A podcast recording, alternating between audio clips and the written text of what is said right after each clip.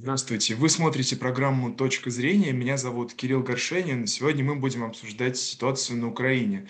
Напомню для зрителей, 24 февраля президент России Владимир Путин объявил о начале военной спецоперации на территории Украины с целью денацификации и демилитаризации страны. Сообщается, что удары наносятся исключительно по объектам военной инфраструктуры. Сегодня мы будем обсуждать ситуацию с санкциями и экономической политикой. У нас в гостях политолог, доктор экономических наук Иосиф Дискин. Иосиф Евгеньевич, здравствуйте, спасибо большое, что пришли к нам сегодня на интервью. Сразу хочу вас спросить, у нас сейчас какое-то невероятное количество новостей о том, что гиганты, экономические гиганты уходят с российского рынка. Что нас э, ожидает в дальнейшем? Это будет какое-то замещение китайской продукции или у нас будет новая какая-то веха импортозамещения, российские товары вернутся на рынок? Ну, в смысле, не вернутся, а станут еще более активно э, продвигаться. Вот что нас ждет в дальнейшем? Значит, вот ситуация, которая ждет очень разные группы и очень по-разному. А давайте начнем э, с групп, за которых обычно э, традиционно переживает российское общество. Это низкодоходные группы. Здесь как раз ситуация более или менее приличная. Что здесь имеется в виду? Раньше мы всегда переживали за то, что не будет ли проблем с продовольствием, а, не надо ли запасаться гречкой, не надо ли запасаться солью, спичками и так далее. Здесь я могу убежденно сказать, нет, не надо. А ситуация э, с российским продовольственным рынком э, за последние годы кардинально изменилась. Ну, мы хорошо знаем, что наше сельское хозяйство сегодня беспокоится не столько о том, чтобы накормить россиян, сколько продвинуться на зарубежные рынки. И здесь э, ничего особо не произошло. И от нашей продукции не отказываются, и э, спрос на нее большой, поэтому селяне свое заработают. Люди, которые ориентированы на продукты питания российские, здесь тоже у них особой проблемы нет, за одним исключением нужно вести очень строгий догляд за тем, чтобы сложности а, внешнеэкономические не а, спровоцировали жадность наших а, производителей. Торговцы уже заявили, что они ограничат наценку 5%. Здесь в этом сегменте опасаться нечего. Важно, чтобы не начались у производителей, у переработчиков не разыгралась жадность, они не начали поднимать цены. Ну, для этого уже мы с этим сталкивались, отработаны механизмы. И а, в области сельхозпродукции единственным сегментом, где есть а, проблемы, это а, ну, очень элитные продукты. Но наши, мы говорим о низко- и среднеобеспеченных гражданах, они не очень бились за то, чтобы э, элитные продукты покупать. Это для верхнего среднего класса, для очень богатых. Здесь реально могут возникнуть проблемы, но не думаю, потому что мы уже сталкивались с замечательным эффектом э, белорусских креветок, когда королевские креветки поставлялись под лейблом Беларуси. Ну, правда, Сейчас все стало построже, но я думаю, что как раз здесь а, будут так полу прикрывать глаза таможенники, и тоже будет представляться, ну, здесь, конечно, цены вырастут, но для людей, которые не сильно ограничены в средствах, это не столь существенно. А второе, и тоже я не думаю, что это произойдет, это вопрос элитный э, вино и э, виски тоже, э, значит, ну, во-первых, американцы запретили у себя продажу водки, поэтому с элитными сортами водки у нас все будет хорошо. Я думаю, что скорее на нее сильно снизятся цены. Так что те, кто любит белугу, у них есть большой шанс покупать ее со скидкой. С виски, ну да, я, например, для меня это значимо, я любитель, но ничего, вот я точно могу сказать, что переживу, но я думаю, что здесь тоже особой проблемы не будет. Не будет проблемы с кофе, потому что Бразилия отказалась участвовать и Бразилии, и Йемен, и Эфиопия. То есть поставщики элитных сортов кофе отказались участвовать в санкциях. Так что с продовольственным рынком мы вроде бы как разобрались. Да? А теперь по поводу одежды. Ну и э, нижний, низкообеспеченные слои ориентировались на российских товаропроизводителей. Здесь вроде бы как э, все, ничего не должно произойти, плюс наши белорусские братья. Тут э, поставки э, мало чего изменится. Да, э, fashion, ну, fashion тут Макрон позаботился, он попросил э, французских товаров, э, торговцев – не уходить с российского рынка, так что а, Ашан, Леруа э, Мерлен останутся на рынке, и Леруа Мерлен все время отчитывал, что они обращаются к российским э, производителям, так что здесь тоже я не вижу особой проблемы, тем более а, те, кто следит, видят, что, например, а, волновало прошлый строительный сезон цены, цены на дерево, вот они упали, я не думаю, что они сильно вырастут, поскольку а, поставки, во-первых, э, производство увеличилось и продажи. То есть тоже вроде бы как а, ну, э, теперь что? А, цены на жилье. Ну, здесь, конечно, целый ряд вещей надо, не так просто, там проблемы не с покупкой, а со сменой логистики. И в целом внешняя торговля сегодня будет сталкиваться с необходимостью перестраивания логистики в условиях, когда страховые компании отказываются традиционно страховать и так далее. А, поэтому здесь возможны временные перебои, но я думаю, что достаточно быстро отладится.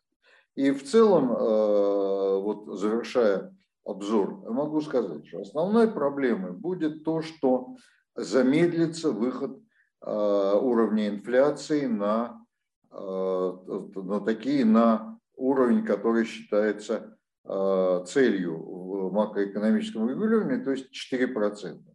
Я вот сегодня жду 19 часов, Росстат опубликует данные по инфляции за прошлую неделю. Это будет существенно, потому что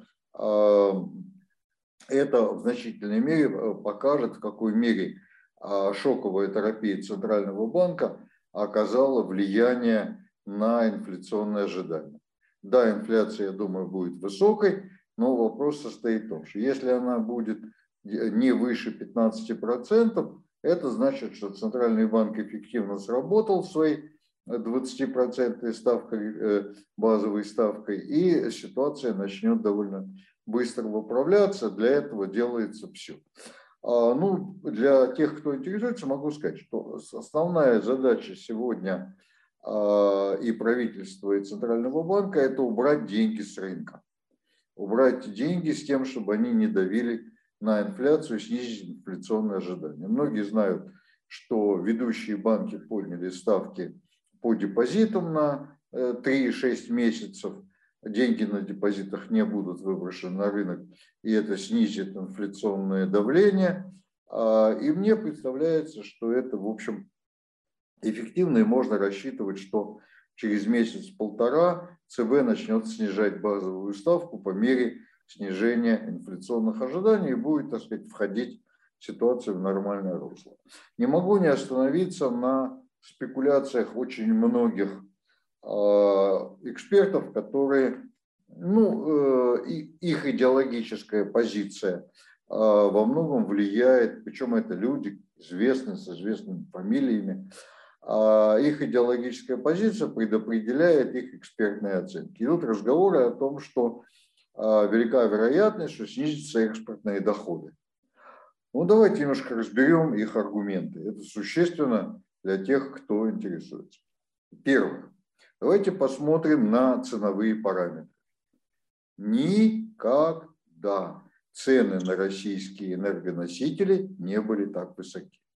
Нам говорят, да, вот э, бренд очень высока цена, но большая э, скидка с э, российской, для российской нефти и газа. А да, действительно, высокая, только от каких параметров? А эта скидка, э, когда идет от 130 долларов за баррель, даже когда она 30 долларов, то это все равно получается 100 долларов за баррель.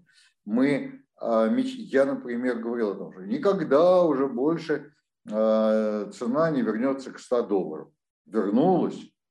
И это означает, что каждый день, ну это не моя оценка, это возмущенные американские руководители говорили, это что ж такое, каждый день Россия получает 300 миллионов долларов в оплату за нефть и газ.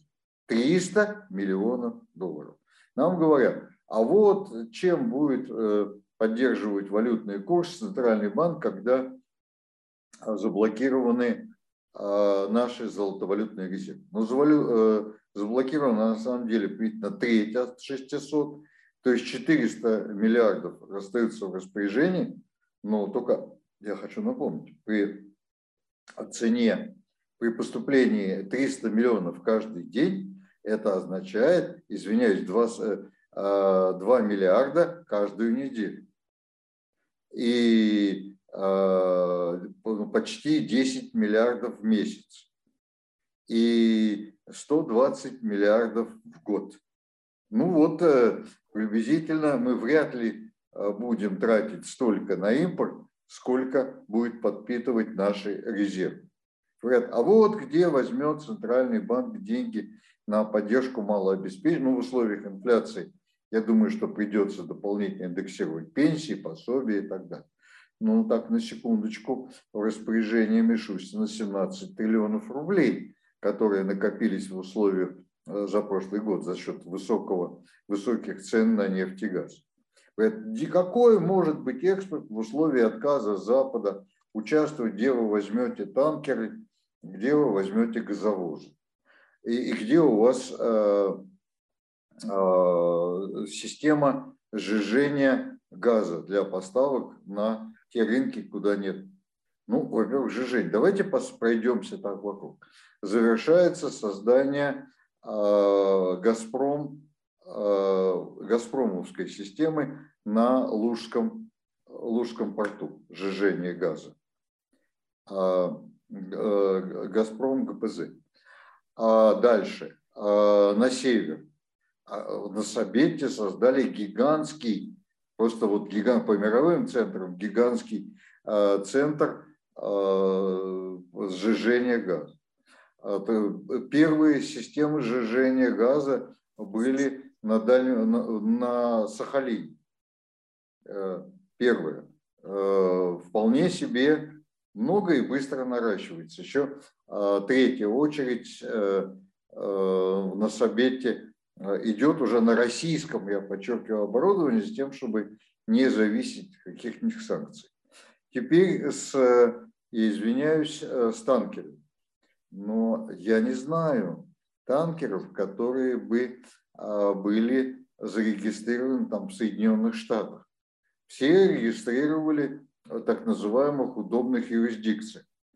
Ну, часть удобных юрисдикций а, заявили, что они будут соблюдать санкции, но большинство нет. Во-вторых, а, потребители наши владеют вполне значимым танкерным флотом, например, Индия, которая все время говорила, мало, мало, мало нефти мы получаем.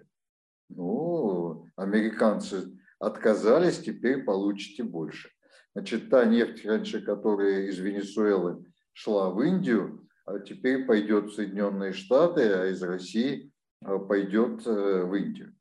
А когда Новый говорит, что мы знаем, куда перераспределить высвободившиеся квоты, он человек, который очень отвечает за свои слова. Поэтому а конъюнктура нефтегазовая – а, ну, он вчера назвал цифры, я боюсь повторить, когда он сказал, что если вот американцы откажутся, цена может вырасти до 300 э, долларов за баррель. Но это означает, что еще не, уже не 300, а 450 э, миллионов долларов каждый день будет получать российские компании. А я напоминаю, норма такая, 80% валютной выручки поступает, продается на внутреннем рынке, то есть ЦБ и правительство. В этом смысле ну, пожар Москвы способствовал немало украшению. Все помнят известную формулу полковника Скалозуба, но я думаю, что еще ломанутся наши промышленники в освободившуюся зону. Ну вот, представляете, Макдональдс ушел. Какая, какой сектор фастфуда? Я думаю, что креативные российские производители всяких фастфуда, что-нибудь, ну, была крошка картошка. Я думаю, что что-нибудь аналогичное в русских кавказских традициях ломанутся сейчас на освободившееся место. Ну, вместо мелких лавочек, где производят там фастфуд, будет уже существующая большая сеть, которая важно только, чтобы наши граждане, работавшие в системе логистики и управления Макдональдсом, решили, что будет правильно, если они попробуют создать что-нибудь национальное на базе этой инфраструктуры. Это будет совершенно шикарно. Я думаю, что и наши граждане порадуются. Ну, вы знаете, сегодня в интернете гуляет шутка, что Макдональдс э, сделал для здоровья граждан за один день больше, чем Минздрав за год. Вот. Э, ну, я не вполне согласен, потому что все-таки это было дешевое и достаточно качественное питание, но убежден, что а, чего-нибудь э, объединившийся э, менеджмент э, грузинско-армянский, российский и северокавказский объединенными усилиями создадут что-нибудь а, замечательно вкусное. А, вот, и думаю, что, ну да, перерыв какой-то будет, но а вот от этого вряд ли сильно пострадает российский потребительский рынок. Вот я такой обзор. Иосиф Евгеньевич, если позволите... Ага, да. Это авиация. Здесь действительно, вот надо понимать, что здесь действительно окно уязвимости. Но вчера состоялось решение министра промышленности о том, что будут делать все для ускорения э, выпуска Суперджет 100 на российских двигателей. И а, по оценке, я думаю, что здесь будут кое-какие сбои, но надо иметь в виду, что при сокращении полетов за границу, туда число рейсов упало, высвободится самолетный парк для а, действий на внутреннем российском рынке, будут выходить из строя самолеты, на их смену будут приходить уже и МС-21, и Суперджет 100. Думаю, что в итоге суммарно мы как-то поддержим э, транспортную связность. Вот теперь все. Э, хотел вас, э, хотел все-таки вернуться к истории с Центробанком. Вы сказали, что была проведена шоковая терапия, и вот, возможно, мы сегодня узнаем, какие были результаты у этой шоковой терапии. А если говорить про долгосрочный эффект действий э, Центрального банка, как вы считаете, можно ли его оценить как эффективный и э, готовы ли российские экономические институты вот именно к долгосрочным последствиям того кризиса, в котором Первое. мы сейчас находимся? Не вижу необходимости обсуждать долгосрочные перспективы, вот твердо. Почему? Потому что я убежден, что в среднесрочной перспективе европейцы, по крайней мере, не смогут выдержать этот режим и вернуться постепенно, постепенно будут искать, а как вода дырочку найдет, будут искать возможность. Пример французов, которые сказали не уходить с рынка, это показывает, что сомнения есть. Поэтому о среднесрочной политике резон нету и а, долгосрочной. Среднесрочной. Среднесрочной особых еще макроэкономических проблем нет. Имеются и будут поддерживаться золотовалютные резервы.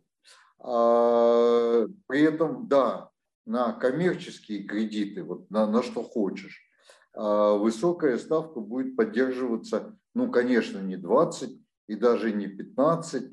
А думаю, что в течение, если я правильно себе представляю, в течение четырех месяцев – ставка базовая вернется процентов к 12. То есть тех, у кого есть высокоэффективные проекты, они смогут деньги занимать. Но, да, и поэтому я думаю, что будет довольно много льгот для ипотечного кредитования. Это понятно, потому что строительство – большой драйвер российской экономики. Но при этом создается достаточно а, развернутая инфраструктура целевого финансирования. Никуда не, делась, не делся мандат Фонда развития промышленности, который под отобранные проекты дает по 2%, им все равно а, какая ставка рефинансирования. Думаю, что Мишустин и э, Андрей Ремович Белоусов, люди, э, хорошо понимающие реалии, будут искать способы целевого и проектного финансирования под умеренные э, ставки кредитования, при том, что базовая ставка с тем, чтобы не разгонять инфляцию, еще будет поддавливать сверху. Но при этом будет параллельная инфраструктура целевого и проектного финансирования совсем по другие ставки. Я думаю, ну не, не под 4, не под 6, но процентов под 8 уже будут, а проекты, которые обеспечивают собственные средства и заемное кредитование под 8%, мы знаем этот опыт, он уже э, это будет раскручивать экономику. Конечно, обидно. Вот я посмотрел сегодняшние данные за январь экономические. Прошлый год был, конечно, 4,5% темпов экономического роста, 8% э, темпов инвестиций. То есть это были очень благоприятные, достаточно высокие темпы роста реальных доходов населения. Это, конечно, огорчительно, что таких темпов мы увидим, ну, я думаю, что через год нас будет, конечно, просядет, но убежден, что никаких а, ну, поскольку вот так получается, что я Эльвира Сахибзадну знаю э, с 91 года. То есть понятно, что не, сильно не первый год. Вот. И могу сказать вот ответственно, чего там на нее много наскоков, и мы тут недавно виделись, я ей сказал, что вот держитесь. Она э, вынуждена э, отбиваться от популистов, которые вот повысили Э, ну, нет способа. Есть экономические закономерности, проблема сбить инфляцию, реальная проблема. Почему? Да потому что инфляция – это налог на бедных. Это известно. И не, нужно разрушать социально-политическую стабильность а, реакцией на всякие популистские призывы. Но сочетание а, макроэкономического регулирования Центрального банка и профессиональный поиск механизмов финансирования проектов реального сектора, который осуществляется правительством, а надо понимать, что Андрей Рымович и Эльвира Сахибзадна – это давние партнеры, друзья и люди, исповедующие, и просто сидящие на разных должностях и заняты разным делом, но абсолютно одинаково мыслящие.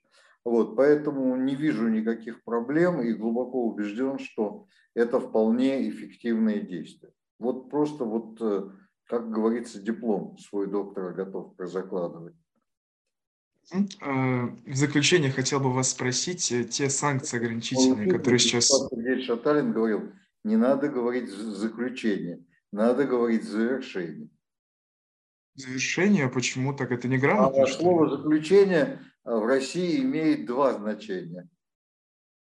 А, буду знать, буду теперь учитывать. Спасибо, спасибо, что внимание обратили. Значит, за, завершение, да. Не надо говорить заключение, надо говорить завершение. Я всегда вот следую завету своего великого учителя. Договорились. Э, да, тогда в завершение вас спрошу. Э, те санкции ограничительные, которые вводятся со стороны и стран, и, и стран Запада, и Европы, и преимущественно именно компаний, кому они на самом деле выгодны? То есть эти санкции – это какое-то искреннее желание самих компаний противостоять политике? Или это есть элемент давления? Кто от этого вот выигрывает? Вчера Байден, объявляя о запрете на импорт, сказал, мы понимаем, что европейцы не будут следовать этим санкциям. Кому выгоднее? Ну, давайте посмотрим а, реального эксперта, неангажированного. А, министр, бывшего министра экономики Италии, а ныне министра без портфеля по делам Европы. Он вчера заявил, я думал, что это санкции, раньше я думал, что это санкции против России, пока не приехал на бензоколонку. Значит, mm-hmm. тут мы встретились недавно с нашей родственницей, ну, которая, муж, который работает а, вот он, он как раз мой родственник, на таком значимом посту а, в Европе, в Бельгии. И он сказал, и она сказала, ты, говорит, вы представляете, Евгеньевич, зимой этой люди замерзли насмерть. Бедные люди, это не, а, не мигранты, а бельгийцы, бедные, у которых большие, низкие доходы, а коммунальные платежи взлетели до небес, не могли оплачивать и, а, будучи не очень здоровыми, замерзли насмерть. Это, э, это Бельгия, а, место, которое считалось там благословенным. Вот это против них санкции. А в Америке, где цена на бензин всегда была мощнейшим политическим индикатором, а уже через 8 месяцев, да, а в Америке промежуточные выборы, цена на бензин поставила исторический рекорд. Она превысила доллар за литр. Никогда не было такой цены. Да, конечно, там инфляция, можно что угодно говорить, но даже по-любому схожая цена с поправкой на инфляцию была только в период, когда была стагфляция в никсонские времена. И все считают, что это была порог национальной катастрофы. Поэтому э, люди, для, которые живут на достаточно ограниченные доходы, я представляю, как они оценят э, деятельность правительства Байдена. Должен сказать, что ну вот инсайдерская информация такая, что, собственно, санкции против России свирепые, связаны с тем, что Байден хочет поменять критерии оценки ситуации в Америке с внутриполитической, которые были всегда, на внешнеполитическую, заявив о том, что мы, да, мы терпим лишения, но это наш моральный долг борьбы за демократию. Посмотрим, они все время хихикали, а что победит в России, телевизор или холодильник. Посмотрим, в какой мере холод... и говорили, что холодильник всегда победит телевизор. Ну, у нас это не всегда так, а вот, э, ну, доказательство того, что э, телевизор победил холодильник, является то, что за последние 10 дней э, уровень доверия, ну, я все-таки еще и зампредседателя научного совета в ЦИОМ отвечаю, вот, вырос до 15% пунктов.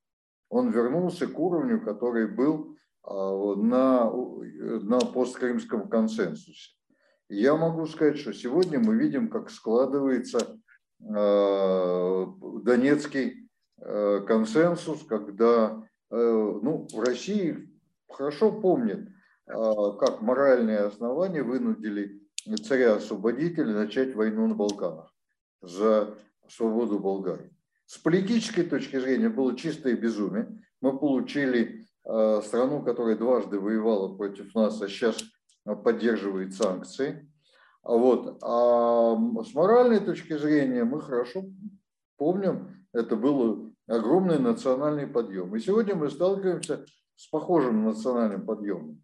Получит ли Байден свой национальный подъем в ноябре? Вот тут у меня серьезные сомнения, а то, что европейцы не будут консолидированы и будут давить на свои правительства, ну, хватит дури маяться. Ну, закончится ну, уже об этом и Блинкен говорил, а, что закончится военные действия на Украине, будем постепенно снимать санкции. А насчет постепенно это может американцы, а европейцы, я думаю, что на перегонки кинутся снимать санкции, а некоторые будут засылать а, гонцов и сейчас о том, что, ребят, ну не надо занимать Макдональдс, а? пожалуйста, мы вот вернемся и всем будет хорошо. Но я не уверен, что это реально, потому что ну, Андрей Иванович Белоусов заявил, какие позиции мы будем занимать по отношению к иностранному бизнесу. Вот. И те, кто не собирается возвращаться, это намеренное банкротство, которое предусмотрено ранее действовавшим э, законодательством. Так что национализация тут достаточно велика. Спасибо большое, Евгеньевич. Это была программа «Точка зрения». Меня зовут Кирилл Горшенин. Сегодня мы беседовали с политологом, доктором экономических наук Осифом Медискиным. Спасибо за просмотр. Спасибо вам за приглашение.